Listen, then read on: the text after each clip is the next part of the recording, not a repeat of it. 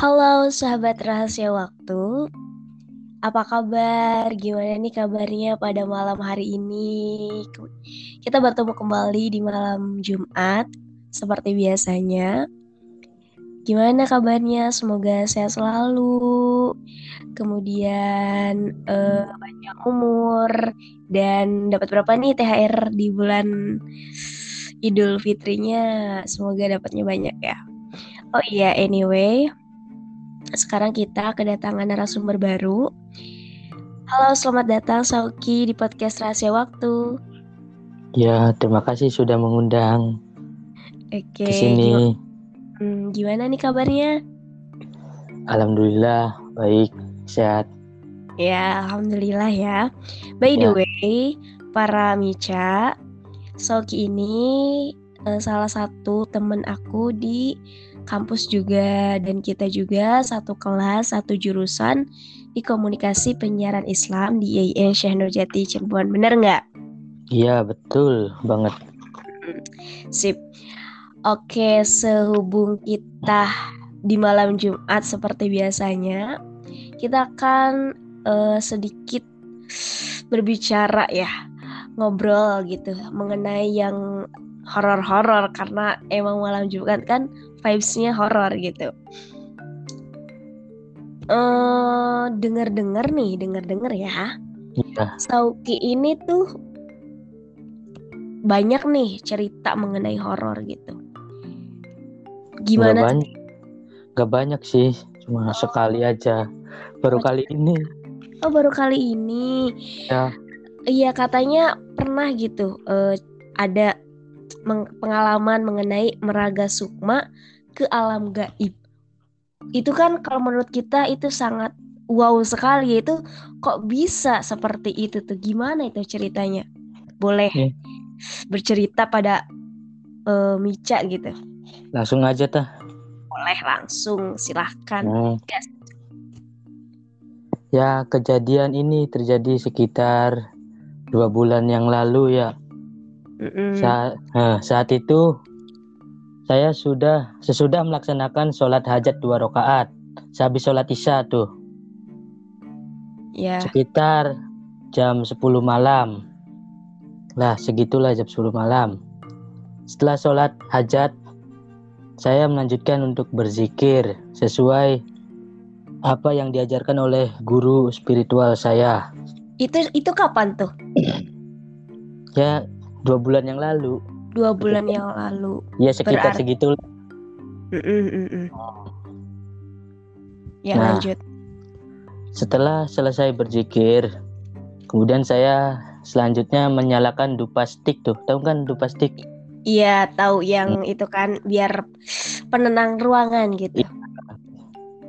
saya nyalakan dupa stick bertujuan untuk supaya dalam melakukan meditasi bisa lebih fokus meditasinya tuh biar nggak keganggu dan lebih nyaman untuk bisa menembus ke alam gaib atau dimensi lainnya tuh. Nah, di sini saat saya sedang fokus melakukan meditasi untuk melaksanakan astral projection atau bisa kita sebut dengan meraga sukma. Tiba-tiba di dalam pandangan mata saya saat mata terpejam, selanjutnya muncul seperti cahaya putih yang sangat terang menyilaukan mata. Hmm, Om. itu tuh itu tuh di depan mata banget ketika sholat apa gimana itu? Ketika meditasi, Oh ketika meditasi berarti itu tuh real gitu di depan mata ada kayak putih gitu. Iya kan mata Oh. terpejam nggak kelihatan apa-apa. Posisi Oh. kamar kamarnya posisinya gelap gitu. Iya iya iya. Oke ya lanjut. Itu saya kesilauan cahaya karena cahaya tersebut. Saat itu keadaan kamar gelap ya, tadi kan udah. Mm-mm. Cahaya putih itu terus bergerak memutar tuh Dek, di pandangan mata batinnya tuh, memutar Hmm, mata cakra ajnanya tuh. Cakra aja. Cakra ajna itu bisa disebut dengan mata batin lah gitulah. Kalau Oh. ya. Iya, iya, iya. Nah, setelah itu saya memfokuskan pandangan pada satu titik cahaya kan itu kan cahayanya banyak tuh deh berputar ada Mm-mm. atau berapa setelah fokus sama satu cahaya eh saya mengikuti ke mana arah cahaya itu berjalan Mm-mm. nah setelah saya mengikuti semakin dekat semakin dekat malah cahaya si cahayanya tuh semakin menjauh gitu dari pandangan mata batin saya tuh Oh, kok bisa gitu loh? Kayak yang gitu. nggak tahu saya juga heran Oh, iya, iya, iya. Sehabis itu saya dituntun untuk melewati sebuah lorong hitam tuh deh. Kayaknya sih dimensi antara dimensi alam nyata sama alam gaib tuh kan ada lorongnya tuh. Heeh, heeh, heeh. Berarti lorong hitam yang gelap sekali nggak ada cahaya tuh. Hmm. Hmm. Itu Setelah- kamu pak pakaiannya kamu pakai pakaian apa gitu? Hmm, Terasa di sananya tuh.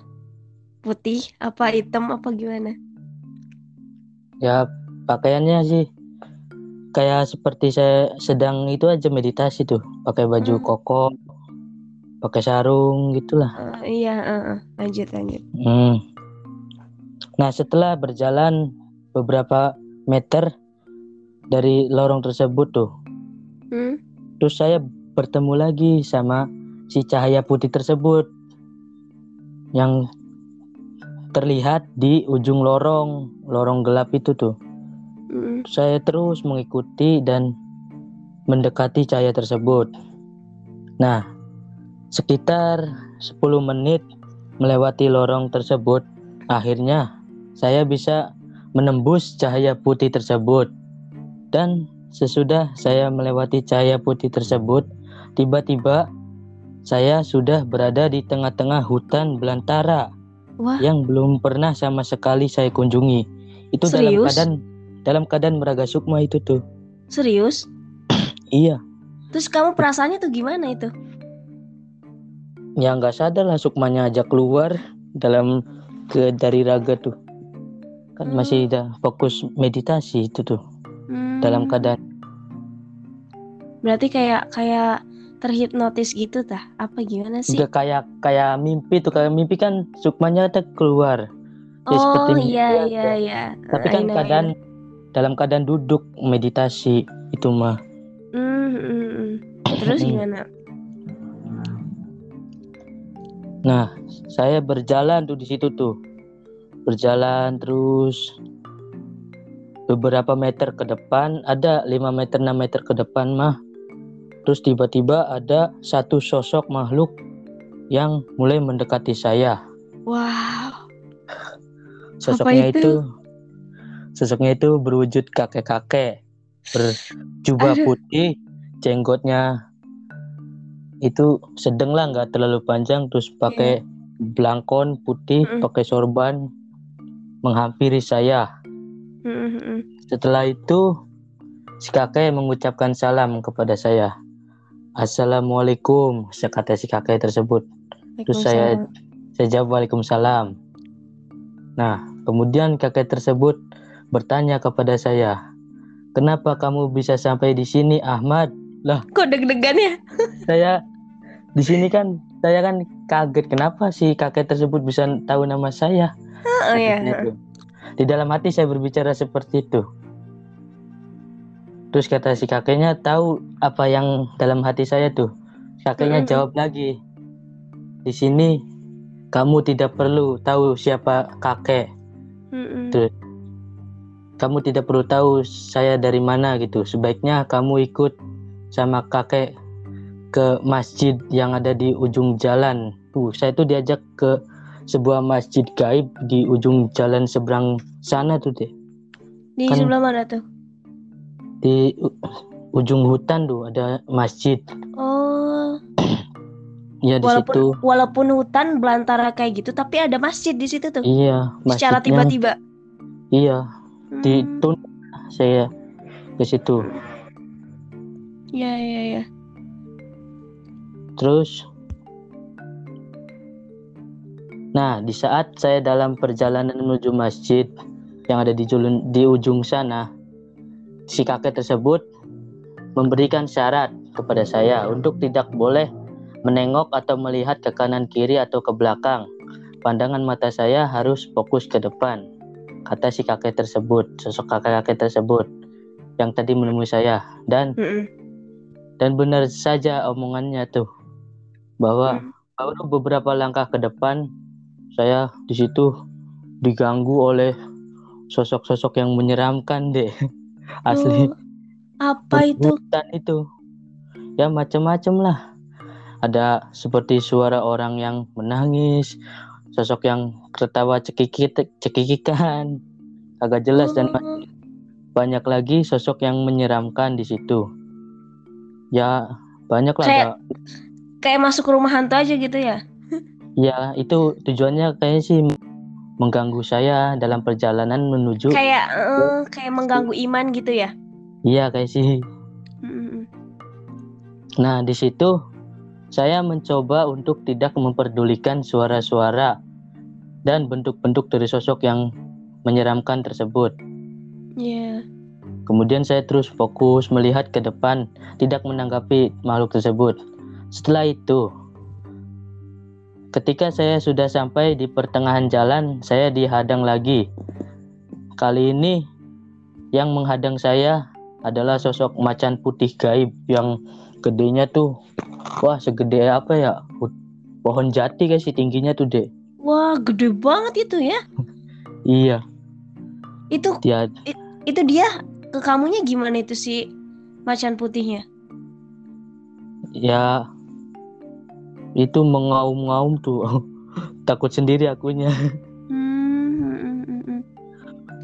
Ngejaga apa emang? Ya. Kayaknya sih mau Gimana? menuntun, mau mengantarkan saya kayaknya sih. Hmm, mm, mm, mm. Saya kan di situ nyalinya sedikit menciut karena aumannya sangat menggelegar, tuh, sangat bes menggema, Mm, mm. yang membuat gendang telinga mau pecah mendengar suara auman macan putih gaib tersebut tuh. Mm, mm, mm. Nah, setelah sosok macan putih gaib itu berhenti mengaum, tiba-tiba berubahlah wujudnya menjadi sosok kakek berjubah putih yang tadi menemui saya di, Hmm. di pertama tuh. Iya, iya, iya, iya. Dan kemudian tuh yang di tangannya tuh mem- memegang tasbih dan berkata si kakeknya tuh mendak mendekatlah kemari cucuku kata si kakek tuh Iya. Saya pun langsung mendekatinya.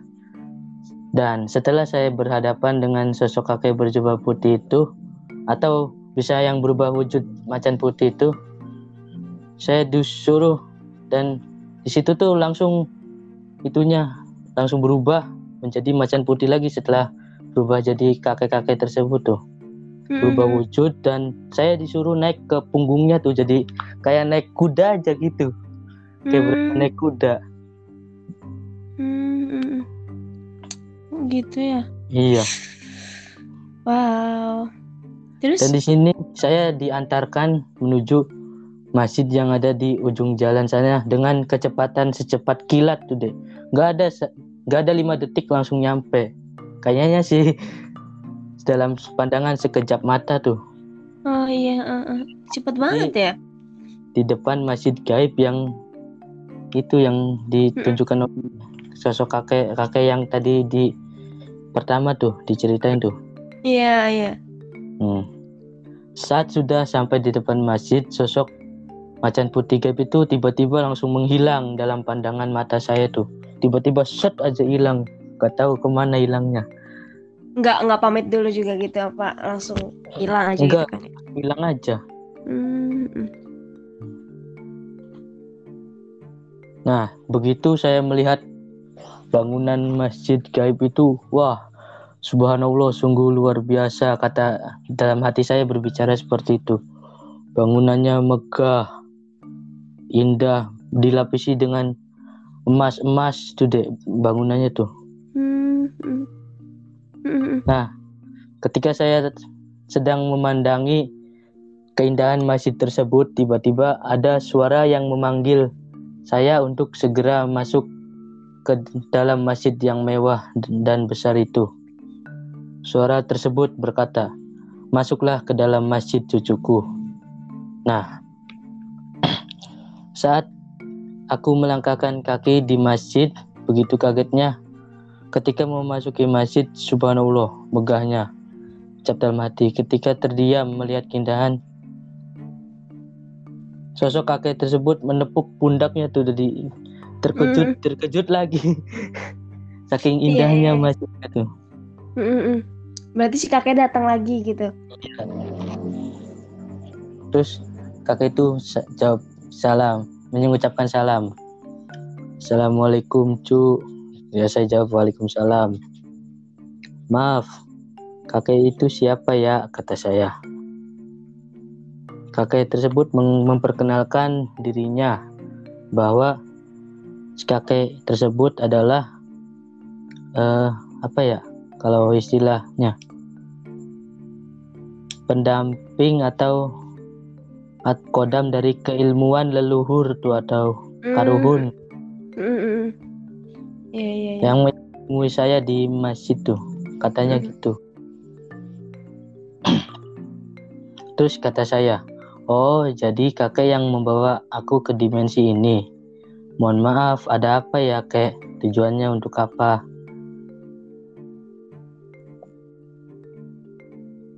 ingin menitipkan sesuatu untukmu. Terus aku menjawab lagi, mohon maaf kek, kalau boleh tahu sesuatu apa ya kek, kata aku tuh. Terus si kakek itu sambil mengeluarkan sebuah pusaka yang sangat familiar di kalangan masyarakat Jawa Barat. Pasti kamu Apa? sudah tahu deh. Kujang. itu. Hmm, kenapa kujang. gitu? Yang dimilikinya diperlihatkan kepadaku.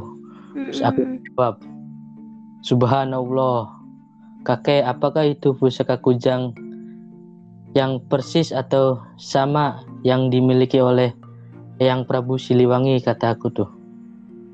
Dan kakek ceritanya bagaimana bisa mendapatkan pusaka kujang itu.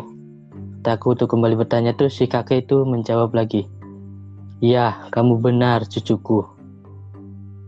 Jadi begini, kakek ceritakan dulu. Sebelum kakek mengikuti atau mendampingi leluhurmu atau bahasa Sundanya karuhun lah gitulah. Kakek dulunya pada saat zaman kerajaan Prabu Siliwangi, kakek mengikutinya dan menjadi abdi setia dari Eyang Prabu Siliwangi. Dan hmm. pernah melanglang buana bersama beliau lah Eyang Prabu Siliwangi itu mengikuti ke mana beliau pergi lah jadi pengikutnya. Hmm. Lalu Si kakek diberikan pusaka kujang langsung dari Eyang Prabu Siliwangi. Alasannya, setelah itu Eyang Prabu Siliwangi berkata kepada kakek ini sih, katanya dalam bahasa Sunda ya aku nggak ngerti pisan sih jadi di ke bahasa Indonesia ini aja ya. Iya coba. Uh. Prabu Siliwangi berbicara kepada kakek itu, coba putih itu. Kamu, ini saya titipkan pusaka kujang ini buat melawan kejahatan atau kejoliman yang nantinya terjadi kepada kamu dan seseorang yang akan dampingi yang akan didampingi oleh kamu dan hmm. keturun keturunan dari seseorang tersebut yang akan kamu pilih dan kamu dampingi dalam hal kebaikan dan menjauhkan dalam hal keburukan. Yeah. Nah, si kakek itu menjawab lagi, Iya yang Prabu Siliwangi, terima kasih atas pemberiannya. Semoga pusaka kujang yang diberikan Eyang Prabu Siliwangi ini kelak nantinya akan berguna kepada seseorang yang akan saya dampingi dan juga anak keturunannya yang menjadi pemegang terah pusaka kujang ini sebagai penerusnya gitu katanya kata hmm. terus si kakeknya berbicara lagi kepada yang Prabunya ya. Baiklah yang Prabu Siliwangi terima kasih telah memberikan amanat kepada saya untuk menjaga pusaka yang yang Prabu berikan kepada saya. Akan saya jaga pusaka kujang ini dan akan saya gunakan dalam hal kebaikan. Nah, kurang lebih begitulah percakapannya. Iya, iya, iya. Nah, si kakek itu ber berbicara kepada saya nih ya. Begitulah cucuku asal-usul dari mana kakek ini mendapatkan pusaka kujang ini. Sambil masih memperlihatkan tuh pusakanya di depan saya. Uh, pusakanya bagus banget deh. Oh, itu ukurannya segimana tuh? Ya gimana ya? Besar eh enggak besar sih. 30 Itu kan cm. kalau didengar dari cerita-cerita sih ya, eh, apalagi dilihat dari film tuh, si kujang itu kan ada dua ya kujang kembar. Nah, itu ada satu apa ada dua tuh? Itu kebetulan di Prabu Siliwangi itu memberikannya satu. Nggak tahu punya berapa Oh. sih. Kurang tahu ceritanya sih. Hmm, misalnya kan kayak di film-film kan kayak kita dengar ceritanya juga kan ada yang kujang kembar gitu kan, buat emang punyanya Prabu Siliwangi itu untuk kalau misalkan si kujang kembar ini di eh, diambil atau di ini sama orang yang jahat kan pasti bumi nggak bakal baik-baik aja kan dalam ceritanya gitu kan Iya. kita nggak nggak tahu berarti ini satu gitu Iya yang diberikan oleh yang Prabu satu mungkin masih banyak lagi kujang-kujang yang dimilikinya. Karena nggak cuma satu di Jawa Barat itu masih banyak kujang. Mm, mm, mm. iya iya iya ngerti ngerti ya Karena Iya, setiap setiap kodam macan putih pasti mempunyai kujang dari kan pengikutnya Prabu Siliwangi macan putih itu iya pasti eh, eh. punya kayak prajurit nggak sih kalau Macan Iya. Putih itu? Kan dulunya juga kan menurut cerita ya yang saya pernah baca pertemuan antara Prabu Siliwangi dengan Raja Macan Putih itu di Majalengka pertemuannya tuh Mm, kan ceritanya Iya iya. Terus juga kan eh, ada tuh Prabu Siliwangi juga kan napak tilasnya kan di tempat camping itu nggak sih yang di Raja Galuh itu? Oh iya di Pajajar Hmm, Cipadung di Paj- eh, di Pajajaran itu kan Prabu Siliwangi napak tilas kayak bersinggah gitu di situ. iya pernah pernah singgah karena banyak sekali sih tempat singgahnya tuh nggak cuma di Majalengka Mm-mm, banyak emang. Hmm. Ya, sok lanjut. Terus saya menjawab nih dari tadi nih. Oh, seperti itu ya, kayak ceritanya. Cerita untuk mendapatkan pusaka kujang tersebut. Nah, si kakek jubah putih itu menjawab lagi. Iya, cucuku. Kali ini saya akan titipkan pusaka kujang ini kepadamu sebagai penerus ilmu dari karuhun atau leluhurmu yang berasal dari Cirebon. Nah, si kakek tersebut menyebutkan daerah Cirebon. Berarti Oh, iya. iya. leluhur saya dari Cirebon gitu. Ngomongnya gitu. Hmm, Terimalah kak kujang ini gitu. Oh, Nah, saya- gitu. Saya menjawab lagi.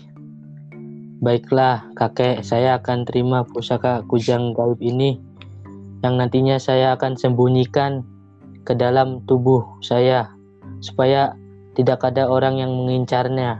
Jadi saya masukin ke dalam tubuh deh pusaka kujangnya. Terus apa gitu yang dirasa sama tubuh kamunya? Ya, jadi gimana ya? Susah ngejelasinnya.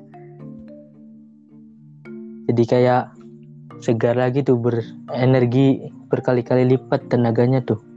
Setelah Kamu pernah Gitu nanya nggak sih ke kakeknya kenapa gitu harus kamu gitu yang megang si kujang itunya?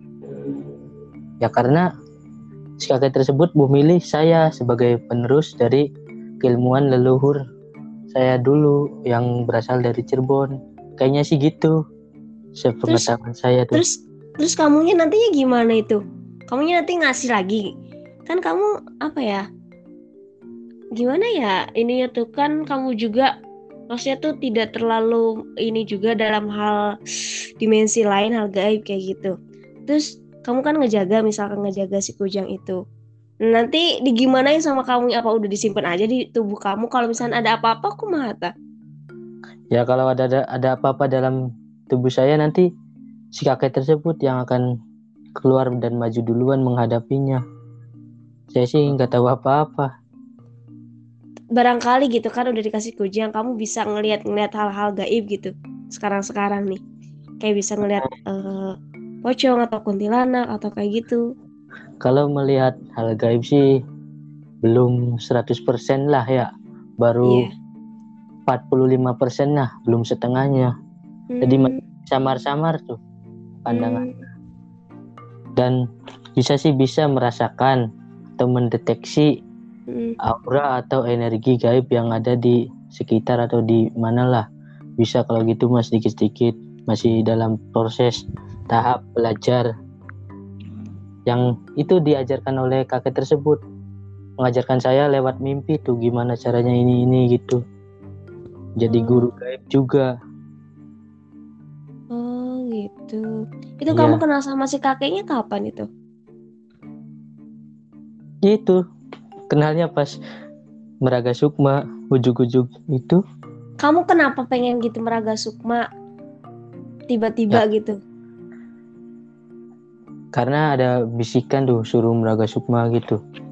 Hmm, hmm gitu. Karena kamu nggak ya, kamu nggak takut itu kayak apa ya?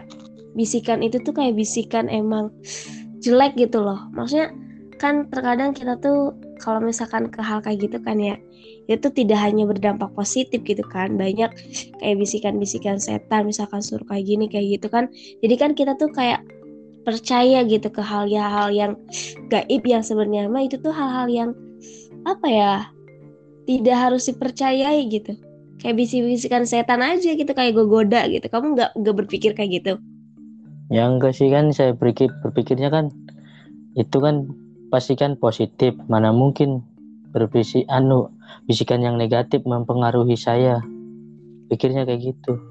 Hmm, kalau soalnya... negatif ya sudah ditinggalin.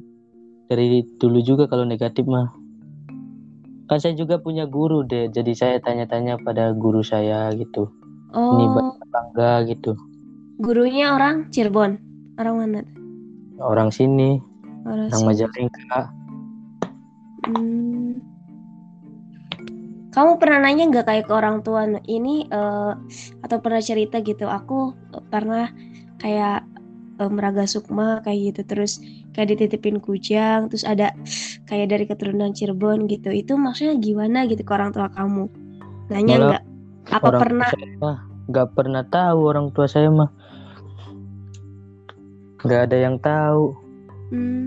paling ada orang tuh saudara saya yang dari Cirebon tuh dia hmm. bilang katanya saya masih keturunan dari Cirebon yang pastinya daerah daerahnya di sekitar daerah Sindang Laut itu leluhur saya itu dari situ kata orang pintar tersebut yang saudara saya masih saudara saya yang dari Cirebon dari Gunung Jati itu saudara saya bilangnya kayak gitu hmm, gitu berarti intinya mah kayak kamu dititipin suatu barang gitu ya iya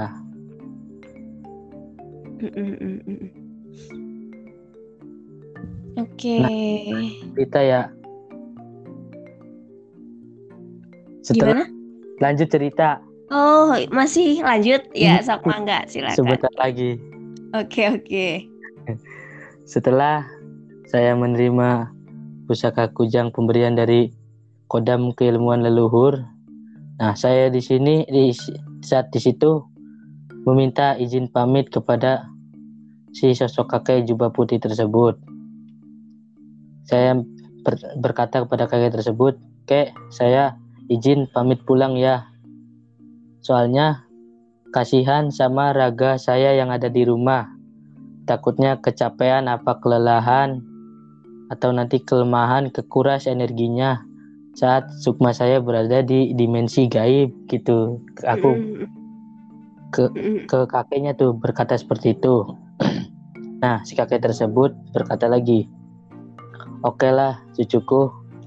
Yang penting kamu hati-hati dalam perjalanan pulang. Kakek akan memberikan petunjuk untuk kamu menuju ke arah pulang dari sini. Nah, dari sini, dari masjid yang saya berdiri ini, kamu berjalan ke atas kakeknya ke arah selatan yang nantinya kamu bertemu dengan portal gaib atau dimensi gaib yang yang memiliki cahaya yang sangat terang benderang lagi tuh dek. Bertemu cahaya terang lagi di sini Yang nantinya langsung menembus ke rumah kamu kata si kakeknya gitu. Dan nantinya bisa balik lagi ke raga kamu cucuku. Saya jawab lagi. Baiklah kek. Terima kasih atas petunjuknya. Terus saya berpamitan pada kakeknya. Assalamualaikum kek. Terus kakeknya jawab waalaikumsalam cucuku. Nah perjalanan pulang dan berpamitan untuk pulang ke ragaku aku mengikuti petunjuk dari apa yang diarahkan kepada yang diberikan kakek jubah putih tersebut. Nah, saya apa ya? Sedang berjalan menuju ke arah selatan yang itu tuh. Setelah Mm-mm. melangkahkan kaki ke arah selatan, baru berjalan sekitar berapa menit ya? 10 menit sekitar segitulah. 10 menit dari dari tempat saya berdiri tuh masjid tuh 10 menit. Nah, nampak di depan jarak sekitar 5 meteran lah adalah dari tempat saya berdiri dan berhenti di pertigaan itu ada pertigaan di situ tuh. Pertigaan. Berdiri di situ sejenak. Nah, cahaya yang bersinar yang sangat terang di situ yang menyilaukan mata lagi. Padahal masih jaraknya jauh deh, masih sekitar 5 meter lagi tapi terasa tuh cahayanya tuh. Mm-mm. Berarti terang banget ya. Iya. Dan saya pun berjalan menuju di mana cahaya tersebut berada.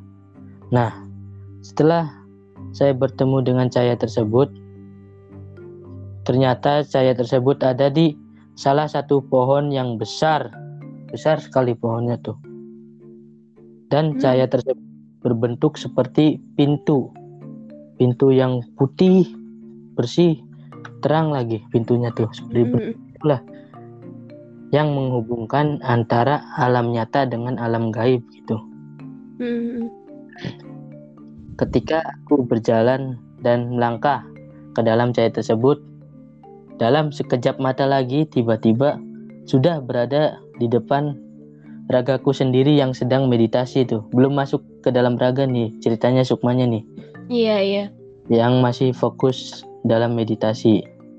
Nah, tidak begitu lama ketika melihat ragaku sendiri aku langsung masuk langsung masuk sendiri ke ragaku eh sukmaku sukmaku masuk ke ragaku nah tiba-tiba badannya terasa lemas tuh deh kayak habis perjalanan jauh ke mana aja gitu Oh iya pastilah. Soalnya kan rag itunya sukmanya udah ke jalan-jalan ke mana bawa.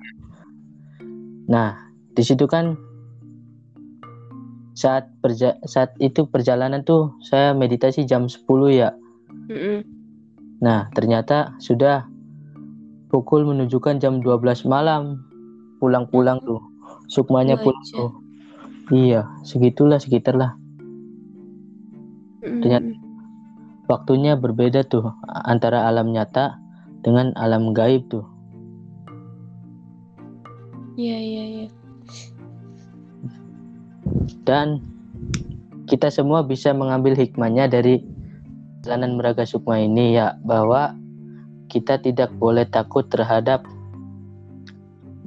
apa terhadap mereka yang tidak kasat mata tidak boleh takut terhadap jin apalah karena takutlah kepada Allah sesungguhnya derajat manusia itu lebih tinggi daripada derajat bangsa derajat bangsa jin hikmahnya ngambil hikmahnya dari cerita saya ini dek Iya benar banget Nah. benar banget.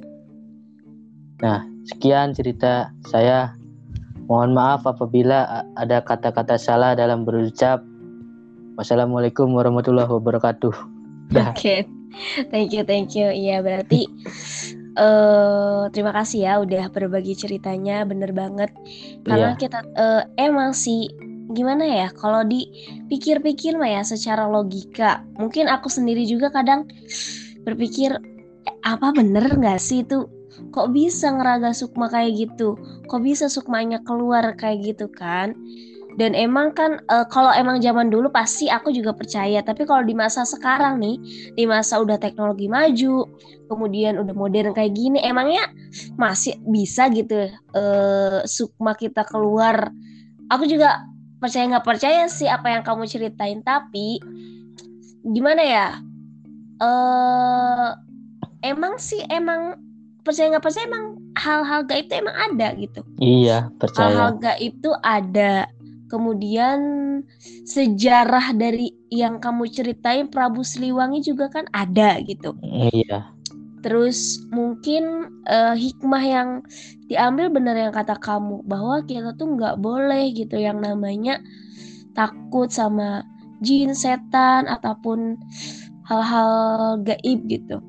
Karena derajat manusia memang derajat yang paling tinggi gitu di antara mereka terus juga uh, kamu misalkan yang dititipin kayak kujang kayak gitu mungkin diambil hikmahnya bahwa apa ya ya kamu itu harus menebar kamu tuh harus menebar kebaikan gitu loh. Iya kamu tuh ha uh, harus gitu. harus berbuat baik, harus menebar kebaikan, iya. harus selalu uh, rendah hati dan harus amanah gitu.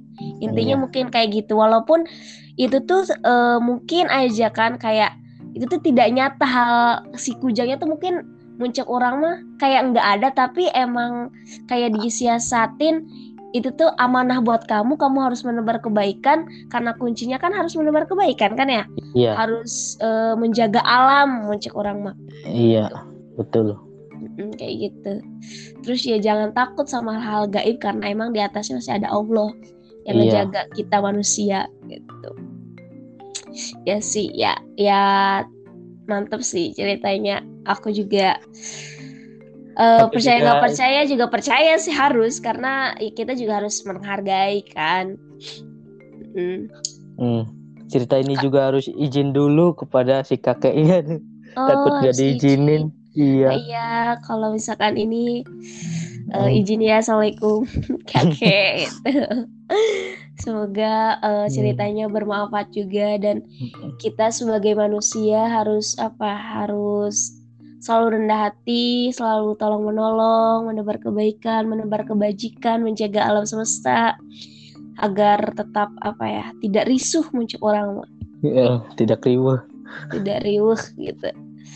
Terus juga harus saling menghargai mungkinnya sama hal-hal yang yang kita tidak terlihat karena kita juga nggak jangan sembrono gitu ketika ada hmm. di ketika ada di hutan atau ketika ada di uh, tempat yang kita tidak kenal, wilayah yang tidak kenal. Jaga ucapannya deh ya. Uh, jaga ucapan, yeah. jaga tingkah laku, jaga kelakuan, jangan uh, misalkan buang air kecing sembarangan gitu. Jangan berucap yang kasar, yang kotor gitu kan. Karena uh, di dunia ini tuh bukan hanya cuma manusia gitu, tapi hmm. ada makhluk-makhluk uh, lain yang kita tidak terlihat. Jadi harus saling menghargai lah Oke, okay, thank you ya Soki. Iya, Ya udah berbagi ceritanya. Semoga uh, para mica juga suka gitu sama ceritanya dan bisa mem uh, memetik hikmah yang kamu ceritain juga gitu. Iya, betul. Thank you udah meluangkan waktunya untuk uh, uh, para mica di podcast Asa Waktu. Next time mungkin kita bisa collab lagi time kalau ada cerita baru dan pengalaman baru. Oke, siap. boleh boleh lah nanti kita collab collab lagi. Iya siap, insya iya. Allah. Ya, nggak kerasa juga ini udah mau hampir satu jam. Setengah jam. Oke, okay, uh, eh, thank you juga ya para Mica. Nah yang masih stay mendengarkan nih dan mohon maaf juga nih dari aku dari Mimin barangkali ada ucapan perkataan yang salah mungkin cukup sekian Terima kasih. Bye bye. Wassalamualaikum warahmatullahi wabarakatuh. Waalaikumsalam warahmatullahi wabarakatuh. Terima kasih dia. Ya, yeah, see you next time.